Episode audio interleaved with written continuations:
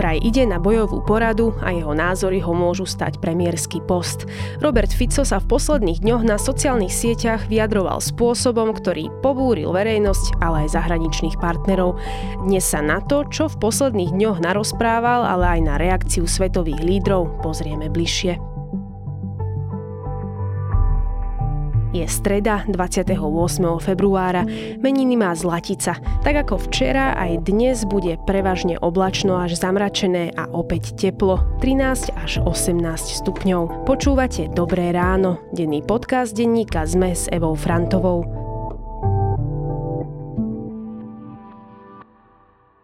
A teraz už krátky prehľad správ.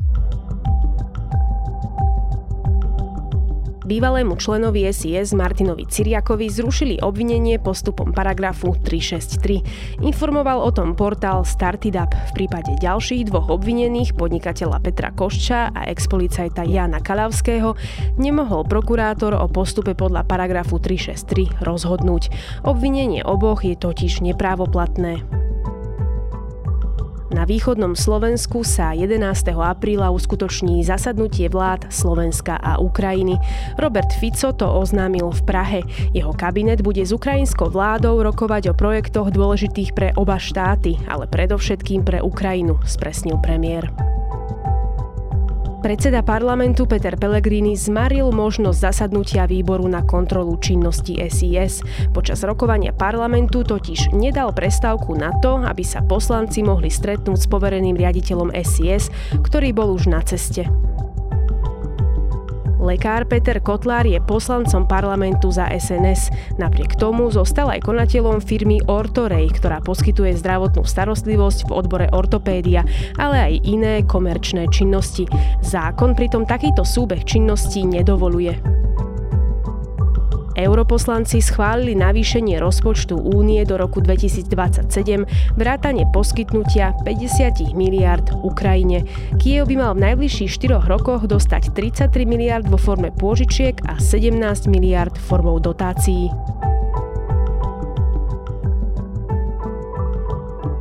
Viac aktuálnych správ nájdete na sme bodka es ká alebo v mobilnej aplikácii denníka SME.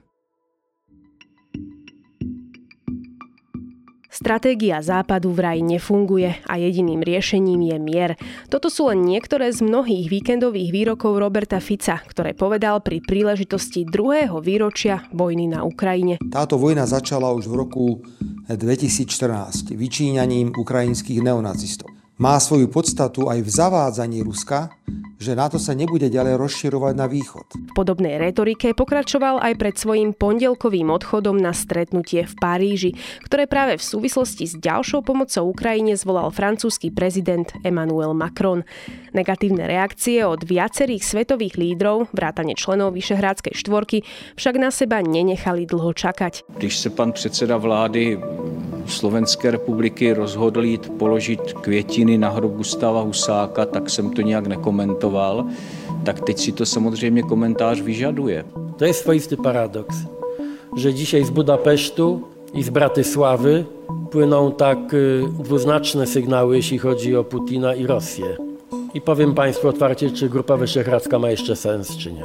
Aké naratívy Fico v posledných dňoch šíri, čo je na nich pravdy a ako sa k jeho vyjadreniam stavajú predstavitelia členských štátov? Aj o tom dnes s redaktormi domácej a zahraničnej redakcie denníka SME Michalom Katuškom a Lukášom Onderčaninom. Moje názory na vojnu na Ukrajine sú dostatočne známe. Vrátane jej vyhodnotenia ako porušenia medzinárodného práva. Pripomeňme si, čo sa vlastne cez víkend stalo. Čo Fico hovoril pri príležitosti druhého výročia vojny na Ukrajine? Robert Fico vlastne opakoval, povedal by som, že až také tie tradičné kremelské naratívy, ktoré sa týkajú Ukrajiny, o tom, že aj ono bolo vlastne Rusko nejakým spôsobom ohrozené, o tom, že na Ukrajine bol problém s nejakým nacizmom a že to muselo Rusko vyriešiť. A v podstate hovoril o tom, že táto vojna nemá vojenské riešenie, čo je akože nejaký jeho dlhodobý postoj, ale naozaj v tú sobotu to boli postoje, ktoré vyslovne šokovali aj viacerých politikov vo vé štvorke alebo v Európe. Takže v podstate šíril až tak ruskú propagandu. Fico nakoniec ešte v nedeľu večer zverejnil ďalšie video a v ňom teda hovoril, že francúzsky prezident Emmanuel Macron na pondelok náhle zvoláva nejaké stretnutie lídrov Európskej únie, ale aj NATO a vraj tak robí aj kvôli nejakým Ficovým odlišným názorom na vojnu na Ukrajine. Dôvod porady je jasný. Včera som pri príležitosti druhého výročia vojny na Ukrajine povedal, že stratégia Západu vo vojne na Ukrajine zlyhala. A postavil som otázku, aká bude ďalšia reakcia Západu. Bolo to tak? Robert Fico je už dlhé roky známy naozaj tým, že je veľmi schopný v diktovaní tém v tom verejnom diskurze. A tento príklad v nedele, ten môžeme použiť ako taký učebnicový. On jednoducho povedal nejaké vety za sebou, ktoré navodzovali nejaký dojem, ale bez toho, aby sme mu priamo mohli vyčítať, že, že niečo povedal konkrétne. A teraz, aby som aj ja bol konkrétnejší. Robert Fico vlastne v nedeľu nahral video, v ktorom v podstate najviac rezonovali dve vety. Povedal, že on nikdy nedovolí, aby slovenskí vojaci boli zapojení do, do konfliktu na Ukrajine, a že aj keby ho to malo stať kreslo premiéra. Aj keby ma mal môj postoj stáť funkciu predsedu vlády, urobím všetko, aby som zabránil priamej účasti slovenských vojakov vo vojne na Ukrajine. Viem, že sa k tomu asi dostaneme, ale tá, to, na čo si sa pýtala, áno, Robert Fico zároveň navodzoval dojem, že jeho slová, ktoré tu Lukáš pred chvíľou vlastne reprodukoval, spôsobili to, že prezident Francúzskej republiky Emmanuel Macron sa rozhodol zvolať mimoriadnu schôdzku, na ktorú pozval vyše dvadsať lídrov členských krajín Európskej únie a niektorých nečlenských krajín, ktoré sú členmi NATO. To je naozaj ako keby veľká úloha Roberta Fica, ak by sa to tak stalo, ale tak sa to nestalo. Ten fakt je taký, že uh, už vo štvrtok hlásili uh, svetové médiá a tlačové agentúry, že Emmanuel Macron síce zvoláva akúsi náhlu schôdzku týchto, týchto lídrov, ale nie teda z hodiny na hodinu tak, že by niečo vyvolal ten sobotný prejav k výročiu ruskej invázie na Ukrajinu. To zvolanie tejto konferencie do Paríža vlastne sa udialo o dva dni skôr a s Ficovým sobotnejším prejavom to nemalo nič spoločné. Čiže nemá na tom Fico zásluhy? Určite nie, nie je dôvodom, pre ktorý sa v Paríži stretli všetci lídri, ktorí určite majú aj iné povinnosti, aby sa stretávali kvôli výrokom jedného slovenského premiéra. On ale teda tvrdil, že to stretnutie je akási bojová porada. Buď po A pôjde do totálnej eskalácie napätia a ďalšej bezhraničnej vojenskej a finančnej podpory Ukrajiny, alebo po B Západ predstaví zmysluplný mierový plán. Nebuďme naivní. Som presvedčený, že po A je správne. O čo vlastne v skutočnosti šlo? Aký bol zámer toho stretnutia? To stretnutie vlastne naväzovalo na udalosti, ktoré sa stali predtým. Vieme, že približne týždeň a pol, dva týždne pred e- týmto summitom, neformálnym summitom v Paríži sa v Paríži stretol francúzsky prezident s ukrajinským prezidentom Zelenským, kde teda podpísali obdobnú dohodu o akejsi bezpečnostnej kooperácii, akú už predtým Ukrajina podpísala napríklad so Spojeným kráľovstvom. Taktiež to nadväzovalo na bezpečnostnú konferenciu, ktorá sa krátko predtým konala v Mníchove. A ten dôvod bol v podstate jasný. Prezident Macron chcel vyslať verejnosti a najmä Rusku a Vladimírovi Putinovi, ale aj ukrajinskej verejnosti silný odkaz, že k druhému výročiu vlastne Európa nerezignovala napriek tomu, že sú tam mnohé logistické a praktické problémy, či už v dodávkach zbraní, možno pri niektorých krajinách, ako je aj Slovensko, pri vôli naďalej podporovať vlastne ukrajinských obrancov pred ruským agresorom. To bol hlavný dôvod, vyslať takýto politický signál. Fico ale teda pred stretnutím tvrdilo aj to, že niektoré krajiny, nešpecifikoval nejako, že ktoré, ale že chcú poslať na Ukrajinu vojakov, s tým, že teda nemôže povedať, čo tam tí vojaci idú robiť. A tiež tvrdil, že nikdy nedovolí, aby sa na niečom takom zúčastňovali slovenské jednotky. My sa dohodli, že nebudeme podávať nikdy žiadny návrh na vyslanie slovenských vojakov na Ukrajinu. Vidíme obrovské bezpečnostné riziká v bilaterálnych dohodách, ktoré sa pravdepodobne v krátkom čase uzatvoria medzi inými členskými štátmi NATO a Európskej únie, ktoré chcú poslať na Ukrajinu svojich vojakov. Nakoľko sa tieto jeho vyhlásenia o nejakých vojakoch poslaných na Ukrajinu potvrdili? Akože čiastočne sa potvrdilo to, že sa o tejto téme minimálne diskutovalo. Francúzsky prezident Macron povedal, že nechce vylučovať žiadnu možnosť, čo sa týka teda vojny na Ukrajine. Il n'y a pas de consensus aujourd'hui pour envoyer de manière officielle assumée. A jedna z možností je teoreticky, že niektoré štáty, pokiaľ budú ochotné, zvažujú alebo minimálne sa rozprávajú o tom, že by istú časť nejakých vojakov tam poslali. Ale nevieme vôbec, ktoré to boli štáty. V prvom rade je to teda ich vlastné rozhodnutie, nie je to žiadne nejaký príkaz, čo podľa mňa Robert Fico dopredu naznačoval, že niekto chce ako keby donútiť Slovensko, že tam vyšle vlastných vojakov. Viaceré štáty rovno v útorok odmietli, že niečo takéto sa chystá, respektíve, že to spravia, medzi nimi aj Nemecko napríklad, v podstate celá vé štyri. Takže naozaj je to skôr iniciatíva možno malého počtu štátov, ktoré zvažujú nejakú formu vojenskej pomoci, aj takejto personálnej. A tiež nevieme, či to napríklad nie je pomoc možno viac s tréningom priamo na ukrajinskom území, či to nebudú technici.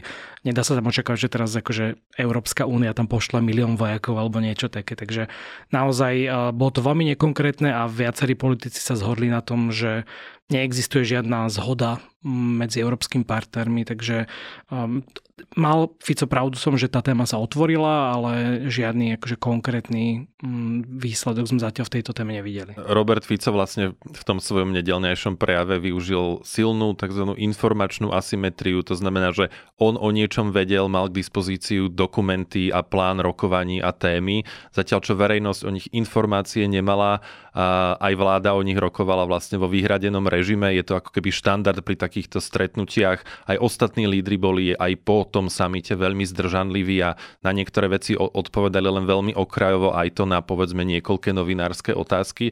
A toto je presne tá pôda, ktorá Robertovi Ficovi prihrala pri tom, aby z niečoho, čo môže byť vlastne nie veľmi podstatná udalosť, pretože sa tam nič nerozhodlo, ani sa tam rozhodnúť nič nemohlo, pretože išlo neformálny summit, ktorý nemá vo svojej podstate žiadne rozhodujúce slovo. Treba povedať, že keby to bol aj summit Rady ministrov alebo Európskej rady v rámci Európskej únie alebo Severoatlantickej rady NATO, aj v takom prípade tam musí byť jednomyselné rozhodnutie všetkých, čiže bez toho, aby Robert Fico povedal áno, by sa tieto organizácie nemali mali šancu vyslať nikde ani jedného vojaka a tak ako povedal Lukáš, jednoducho ak aj plánujú v budúcnosti, uvažujú nad tým, že by vyslali, tak treba povedať, že už teraz pôsobia rôzni vojenskí experti z členských krajín NATO na Ukrajine. Dokonca aj odborníci z našej Konštrukty Defense, ktorá vyrába Zuzany a ktoré sme predali na Ukrajinu, pôsobia na Ukrajine, chodia sa tam pozerať, ako to funguje a neznamená to, že sme sa zapojili vo veľkých počtoch do nejakého vojenského konfliktu priamo. A akurát, že Robert Fico navodzuje dojem implicitne, že tam ide nejaká krajina, Francúzsko, Británia alebo ktokoľvek vyslať e, tisíce vojakov do boja, čo vlastne nikto nepovedal. A ešte posledná poznámka, že Robert Fico bol jediný, ktorý takúto významnú, vážnu tému otvoril a až dovtedy, kým ju neotvoril, sa o to nikto nezaujímal. Novinári pracujú aj s väčšími zdrojmi ako na Slovensku, v Nemecku, vo Francúzsku, v Belgicku, v Kanade, v Spojených štátoch a ak by oni mali signál, že sa chystá ako keby vyslanie nejakých veľkých bojových jednotiek alebo operácií na Ukrajine, tak určite by o tom písali, ale kým to Robert Fico neotvoril, tak to vlastne nikto ani netušil. Tu treba ešte dodať, že to veľmi šikovne využila už potom ruská propaganda a ruské médiá hovorili o tom, že Európa ide posielať vojakov na Ukrajinu, aj keď naozaj to bolo vlastne za to iba tvrdenie Roberta Fica. Oni si celkom dosť všímali vlastne tie výroky Roberta Fica a to ani nie je prvýkrát, čo Robert Fico hovorí alebo straší nejakou mobilizáciou. Ak si správne spomínam, o niečo také podobné ešte hovoril ako opozičný politik, keď začal konflikt na Ukrajine. Áno, aj v tom predvolebnom období ešte pred jesennými predčasnými parlamentnými voľbami veľmi často využíval tento narratív. Jeden silný narratív bolo falšovanie volieb a ten druhý v podobnom období bolo, že štát vlastne chystá veľkú mobilizáciu a verbovanie vlastne civilistov, aby sa potom zapojili do vojenského konfliktu, čo bol čo bola vyložene poplašná správa, lebo to bol nezmysel. Ďalšou etapou by malo byť poslanie aj vojakov Severoatlantické aliancie na Ukrajinu. Čo by som ja považoval samozrejme za najväčšiu hlúposť akú niekto môže urobiť. Zapojiť sa priamo do takéhoto vojnového konfliktu vojenským personálom, to už je cez akúkoľvek čiaru. On ešte večer pred tým stretnutím hovoril aj o tom, že kvôli svojim výrokom vo vzťahu k vojne na Ukrajine môže pokojne prísť aj o funkciu premiéra. Nakoľko je niečo takéto vôbec reálne? Je to absolútne nereálne a je to opäť iba veľmi efektívna marketingová alebo taká mobilizačná stratégia, komunikácia so svojimi voličmi, podporovateľmi, ktorých sa snaží vyvolať dojem, že mu môže byť ublížené a že teda jeho sympatizanti môžu prísť o svojho obľúbeného politika v kresle predsedu vlády. Treba povedať, že to ani nie je vynález Roberta Fica štyri. Keď už by som povedal, je to vynález Vladimíra Mečiara tri z, po roku deväťdesiatštyri, keď vlastne aj on, on využíval túto metódu, napríklad pred voľbami deväťdesiatštyri tvrdil a vysielalo sa to v es té vé v čase moratória, že mu ne, nebolo umožnené voliť a tým vlastne zbudil súcit a mobilizoval svojich voličov, aby prišli vo väčších počtoch. Robil to neskôr aj Robert Fico, keď sa snažil takýmito témami hovoriť o tom, že na Slovensku vzniká pokus o štátny prevrat a púč po vražde Jana Kuciaka a že to nemohlo vzniknúť na Slovensku a že sa ho vlastne niekto snaží, niekde je nejaký komplot a zosadiť ho z čela vlády. Takže nie je to prvý ani posledný pokus, ale treba povedať, že Robert Fico je v tom veľmi efektívny. Ako ale teda ostatní európski lídri, teraz myslíme vrátane Vyšehradskej štvorky, reagovali na tieto Ficové víkendové, a, víkendové, ale aj pondelkové vyjadrenia? Nielen teda o Ukrajine, ale aj v súvislosti teda so stretnutím v Paríži. Všichni si přejeme mír, ale k míru je jediná cesta, že zabráníme agresorovi, aby naplnil svoje cíle, že nebudeme ustupovat nespravedlnosti, agresivní válce, zlu. Tak v útorok sa vlastne konal v Prahe summit dve štvorky, prvýkrát myslím, že po takmer dvoch rokoch. A v pondelok najmä teda poľský premiér Donald Tusk, ale aj český premiér Petr Fiala dosť ostro kritizovali vlastne Ficové slova, povedali, že ich to vlastne až prekvapilo a šokovalo, čo hovorilo o Ukrajine. A objavili sa tam také tie otázky, že či vlastne napríklad Vyšehradská štvorka má ešte zmysel, pokiaľ sú tak diametrálne rozličné názory medzi teda Um, vidíme najmä teda Slovensko a Maďarsko, že majú podobné názory a zase Česko a Poľsko sa teraz po výmene vlády veľmi zbližujú. Takže um, mám pocit, že naozaj tam boli dokonca výzvy na to, aby ten summit zrušili alebo aby, na, aby Roberta Fica nepozvali. Ale už um, keď vidíme tie výsledky, tak Uh, tradične sa politici snažia nájsť aj nejaký kompromis a nevyzerá to, že by sme videli úplne, že rozpad tej vé štyri, ale aj na tej tlačovej konferencii bolo vidieť, že je tam nejaké napätie a že tá otázka Ukrajiny a toho, kto je vôbec iba zodpovedný za tú vojnu, pretože napríklad Viktor Orbán priamo povedal, že vynik že vynika vojny treba hľadať až po jej skončení, čo je tiež akože pomerne také, že až by som bol šokujúce vyjadrenie. A Robert Fico zopakoval takisto, že najdôležitejšie je mier a potom sa môže hľadať nejaké riešenie. A takže m, vidieť tam ako keby to napätie a že tie názory rozdielujú vlastne tú spoluprácu týchto štyroch štátov. Sú krajiny, ktoré hovoria, že treba posilňovať pozíciu Ukrajiny pre prípadne mierové rokovania. My zase hovoríme, že okamžité zastavenie palby vytvára priestor na okamžité rokovania o určitých kompromisoch a dohodách. Nevěřím pacifistická řešení, nevěřím v to, že když se ustoupí agresorovi, že se dosáhne dlouhodobého míru.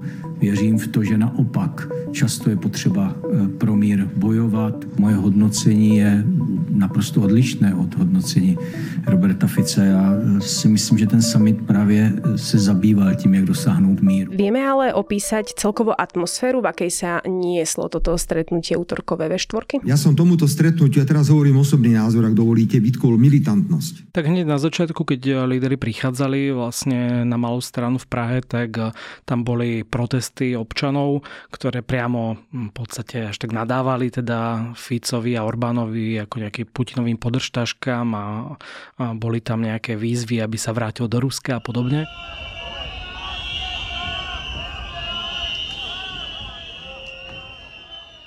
A takisto aj tí samotní politici priznali, že to bol jeden z tých najťažších samitov a že sa na ňo vlastne ani veľmi netešili, ale nakoniec teda nejakým spôsobom sa dokázali zhovárať a to vlastne aj Petr Fiala viackrát zdôraznil, že je to asi lepšie ako úplne zabuchnúť si dvere a nejakým spôsobom možno izolovať Slovensko a Maďarsko, pretože tie výsledky tak už neprinesie. A sú témy, ktoré samozrejme akože stále ten Vyšehrad spájajú a o nich sa tiež bavili, takže nebolo to iba o Ukrajine. Je teda pravdepodobné, že vé štyri bude nejako reálne fungovať a spolupracovať aj do budúcna? Ja si myslím, že áno, ale mm, aj keď som sa rozprával s analytikmi v pondelok, tak viacerí hovorili, že najmä pre Poľsko to začína byť taká príťaž, pretože oni sú teraz veľmi proeurópsky naladení.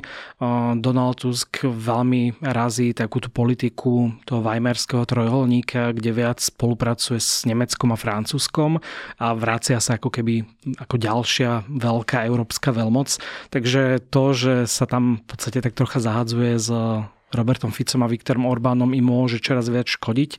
Takže myslím si, že určite to nebude taká intenzívna spolupráca, ako to bolo napríklad v minulosti ešte pred inváziou, lebo už aj tá invázia vlastne naštrbila tie vzťahy medzi Poľskom a Maďarskom, aj keď tam ešte bola teda vláda Moravieckého alebo Kačinského, ak to tak nazveme. Takže myslím si, že nejaké forme to určite prežije, lebo sú spoločné témy, ktoré asi budú teda, napríklad tá migrácia teda stále spája vé štyri, ale určite to nebude taká intenzívna spolupráca ako v minulosti. Vráťme sa ešte naspäť na Slovensko. My tu posledné týždne riešime úplne iné veci a hlavne teda novelu trestného zákona, ktorá stále nevyšla v zbierke zákonov. Peter Pellegrini ju má stále u seba. Nie je toto Ficové správanie a navodzovanie takého ohrozenia, ale nejakým krycím manévrom, aby odpútal vlastne pozornosť ľudí? Určite. Prečo to môžeme tvrdiť je, čiastočne sme sa toho už dotkli, takýchto stretnutí lídrov rôznych krajín a v rôznych formátoch sa deje počas roka akože desiatky a najmä v prípade takýchto neformálnych summitov, hoci aj v tomto prípade rýchlejšie a viac na rýchlo zvolaných, z nich väčšinou nevyplýva nejaký, nejaký veľmi silný, ako keby vymáhateľný záver, aj keď je dôležité, že sa dejú. A to, akým spôsobom vlastne Robert Fico preexponoval a nadsadil dôležitosť takéhoto stretnutia, ktoré ešte budú mnohé nasledovať a mnohé boli predtým a absolútne o nich nikdy nehovoril, tak to je ako keby ten dôkaz toho, že, že to nemuselo robiť len preto, až zrejme to neurobil len preto, že, že by mu zrazu tak veľmi záležalo na tom, čo sa tam dohodne, ale potreboval odkomunikovať inú tému. V tom je Robert Fico roky výborný. Podobnú taktiku zvolil aj pred pár dňami alebo pred týždňom, keď sa hovorilo o zdravotnom stave, stave dnes už bývalého poslanca Helebranta z Progresívneho Slovenska. A opäť to bolo ako keby vytiahnutie témy na verejnosť, ktorá mala istým spôsobom tlmiť dosahy tej najväčšej témy, ktorá tu je už vlastne od decembra, to je schvaľovanie novely trestného zákona. Takže áno, ako keby všetko, potvr- všetko ukazuje na to, že, že to bolo účelové, strategické a v zásade aj funkčné. Nakoľko ale to môže súvisieť aj s nadchádzajúcimi prezidentskými voľbami, lebo teda Fico podporuje Petra Pellegriniho a my vieme, že aj z prieskumov vyplýva, že Petrovi Pellegrinimu nebudú stačiť iba nejaký jeho umiernený voliči hlasu a bude musieť nabrať aj voličov iných strán, tak nakoľko to môže súvisieť aj s nejakou takouto stratégiou, ako osloviť týchto voličov? Toto, čo hovoríš, to máme potvrdené aj dátami, aj našimi, aj z iných agentúr, ktoré využívajú iné médiá. Peter Pellegrini sa nemôže spoliehať len na ten volebný kôš, ktorý ho podporuje doteraz, to je teda väčšina voličov Hlasu, nejaká časť voličov Smeru a veľmi malá časť voličov es en es. To jednoducho na to, aby sa stal prezidentom, nestačí.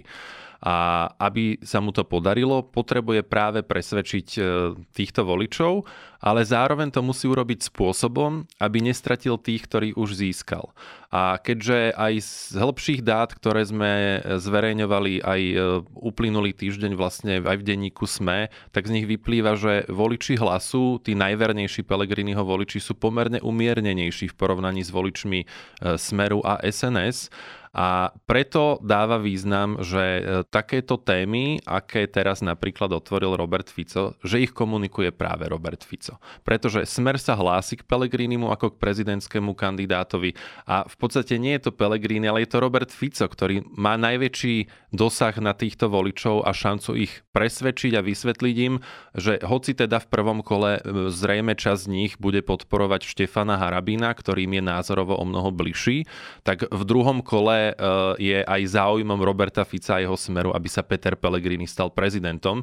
Takže je to opäť veľmi šikovný spôsob, ako vplývať na voličov bez toho, aby tým hlavným komunikátorom bol práve Pellegrini, ktorý by si veľmi ostro formulovanými témami, aké sme videli včera, mohol na, naopak ublížiť. A my vidíme, že Peter Pellegrini sa snaží trošku komunikovať aj, aj smerom k týmto ľuďom, k týmto voličom, národne orientovaným, konzervatívnym. Ale robí to na takých tých veľmi mäkkých témach. Či už je to reprezentácia hokejová a o tom, či môžu slovenskí hokejisti z ruskej ká há el pôsobiť v reprezentácii, či, či je to vhodné, alebo nedávno mal status o tom, že aký on hrdý Slovák a Slováci sú taký hrdý národ, a to je presne tá komunikácia, ktorá môže zabrať, spomína svetoplukové prúty, keď sa lúči v diskusii, keď sa lúči pri ohlasovaní kandidatúry, hovorí o tom, aby Boh žehnal Slovensku. To nie sú bežné slová niekoho, kto sa považuje za moderného sociálneho demokrata. Čiže náročné témy sú zrejme uveriteľnejšie, keď teda vychádzajú z úst Roberta Fica a nie Petra Pellegriniho. Toľko redaktori domácej a zahraničnej redakcie denníka SME, Michal Katuška a Lukáš Onderčanín. Ďakujem.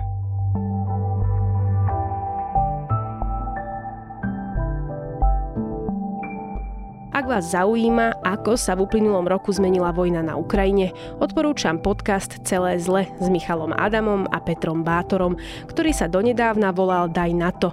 Konkrétne časť z tridsiateho prvého decembra minulého roka, ktorú nájdete pod názvom Ako sme prežili rok dvetisícdvadsaťtri. Ak vás zaujíma niečo z našej produkcie, nezabudnite, že dnes vychádza aj podcast Zoom. Na dnes je to všetko. Počúvali ste Dobré ráno, denný podcast denníka SME s Evou Frantovou.